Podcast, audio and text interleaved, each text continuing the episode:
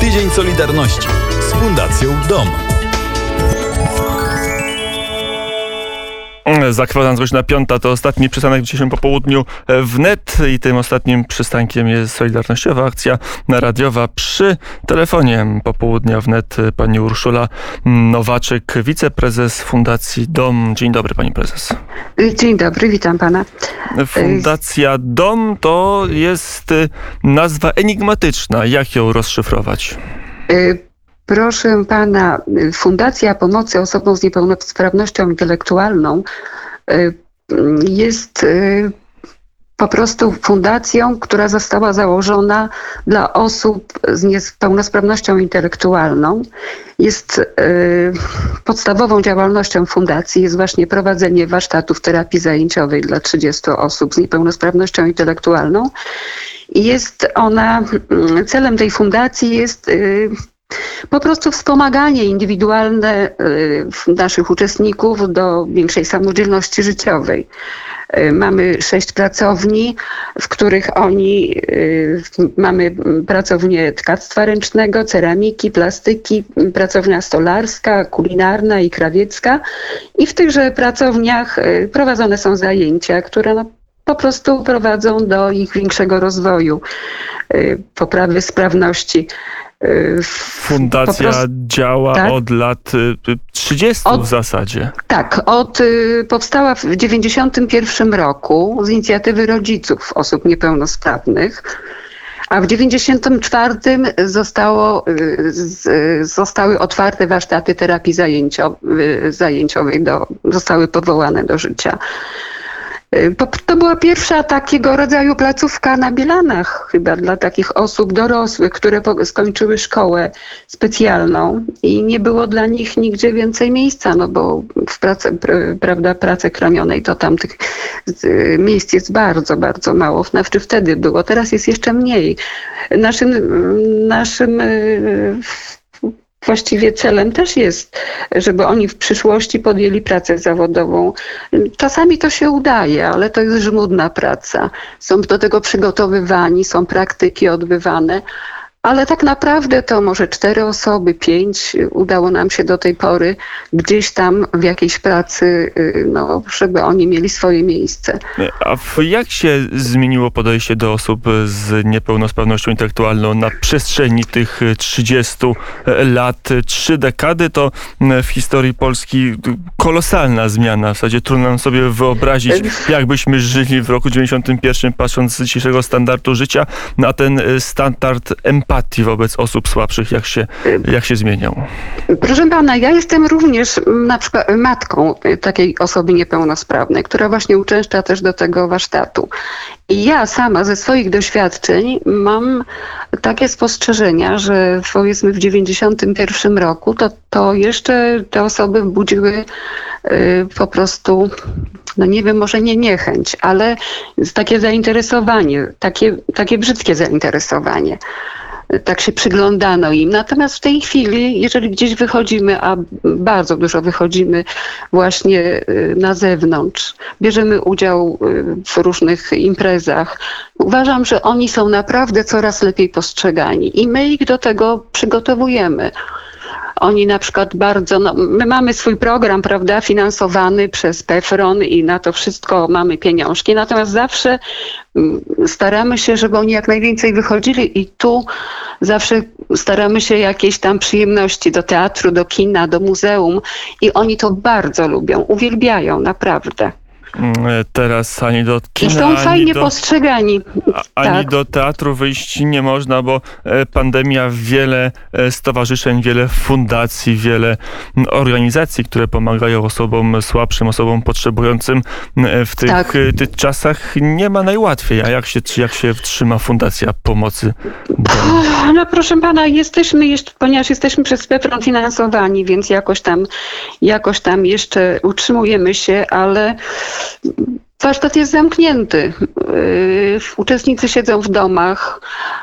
Niektórzy coś tam robią, rodzice, ale ja na przykład wiem od, po swoim synie, że po prostu jakby się cofa.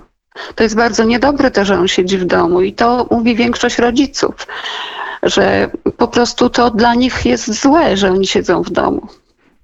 I to nie tylko, jak rozumiem, dla tych dzieci, które normalnie chodzą do szkoły, ale także, a może przede wszystkim dla tych dzieci, e, które mają niepełnosprawność intelektualną, ten okres zamknięcia, ten okres odcięcia od swoich kolegów, od współżycia, e, to są Tak. straty niepowetowane.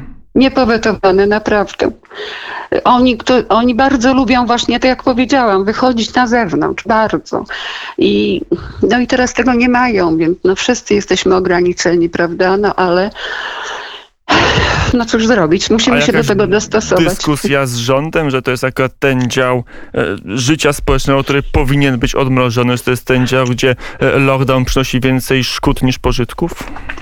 To znaczy został wystosowany list, na pewno pan słyszał, y, do y, naszego ministra Niedzielskiego, właśnie w tym w imieniu rodziców i terapeutów, i, i że, że to jest właśnie, chociażby chodzi, chodzi o zaszczepienie, żebyśmy mogli być zaszczepieni, nasi uczestnicy wcześniej, prawda, i w to by nam, i pracownicy, i to by nam pozwoliło właśnie otworzyć te warsztaty terapii zajęciowej. No ale jaki będzie efekt, na razie nie ma odpowiedzi.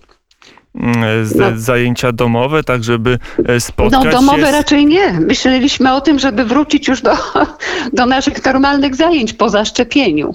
Nie, to oczywiście, że jak już e, Tak. zostałem wyszczepieni, wtedy wracamy do e, normalnego życia jak przed pandemią, ale teraz, póki tych szczepionek nie ma, póki osoby nie są wyszczepione, nie, nie, są, nie są Tak. odporne na koronawirusa, to jak sobie radzicie? To są zajęcia pojedyncze, domowe, czy to jest w zasadzie trwanie w takim letargu? Raczej, raczej chyba w trwanie w letargu, chociaż nasi terapeuci, bo naprawdę mamy świetną kadrę y, terapeutów, którzy są raczej przyjaciółmi niż nawet terapeutami, powiedziałabym. Oni się starają, dzwonią, są jakieś prace y, rodzicom proponowane, żeby, żeby uczestnicy coś robili w domu, ale nie wszyscy chcą. Moje dziecko nawet, ja przywiozłam jemu też y, do mm, takie koreliki na igłę do nawlekania i niestety on uważa, że te prace to należy tam wykonywać. W warsztatach, a nie w domu. Robi tu inne rzeczy, ale właśnie niezbyt chętnie. I trudno się nie zgodzić, bo każda czynność ma swoją przestrzeń i e, dom No nie zawsze właśnie. służy do pracy, do pracy służy pracownia albo miejsce pracy, a nie e, pokój. Tak. e, Albo, Tam jest świetna atmosfera, wie pan, oni kochają tam chodzić po prostu. E, To jeszcze na koniec, e, jeżeli kiedyś, Tak. e, a ma- mam nadzieję, że wszyscy, że jak najszybciej Fundacja Dom wróci do normalnego funkcjonowania, to jak można się włączyć w działania fundacji? Proszę pana, ponieważ Fundacja Dom jest organizacją pożytku publicznego, więc choćby ten prosimy o przekazanie 1% swojego podatku na, na rzecz naszej fundacji. W- KRS jest bardzo prosty 50 35 828. Poza tym na stronie internetowej też zapraszamy www fundacjadom.pl. Tam też y, można wszystko przeczytać na nasz temat. A ten 1%, my, my zbieramy te pieniążki, żeby po prostu zorganizować im jakąś właśnie przyjemność. Czy to wyjście, do, o którym wspominałam, do teatru, czy do, do kina, czy też jakiś wyjazd. Wycieczki kochają. To jest dla nich wielka przyjemność, a na to nigdy nie mamy pieniędzy i właśnie ten 1% pozwala nam realizować te ich przyjemności. I- E, To byłoby już bardzo dużo, gdyby, gdyby ktoś zechciał nas wspomóc w tym jednym procencie. I to jest apel pani Urszuli Nowaczyk, e, wiceprezes Fundacji Dom. Więcej informacji na stronie e, fundacji, która nie jest trudna, łatwa do e, zapamiętania www.fundacjadom.pl. Łatwo trafić, łatwo się zapoznać, łatwo e, pomagać. Pani prezes, dziękuję bardzo za rozmowę. Dziękuję i zapraszamy na naszą stronę.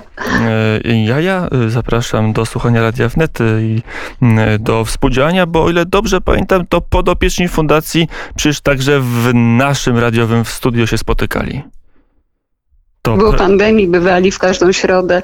Tak, Tak. z przyjemnością. Reszta wysłuchuje właśnie w, w warsztatach. No są, bardzo są przejęci i to jest dla nich wielka przyjemność. Dziękujemy za to. I mamy nadzieję, że naszego studia w Przerwowskim Przedmieściu e, audycja radioaktywni wróci m, już niebawem, ale Niebawem, no e, liczymy na to. m, i my też na to liczymy. Pani prezes, dziękuję bardzo za rozmowę Dziękuję. i do usłyszenia.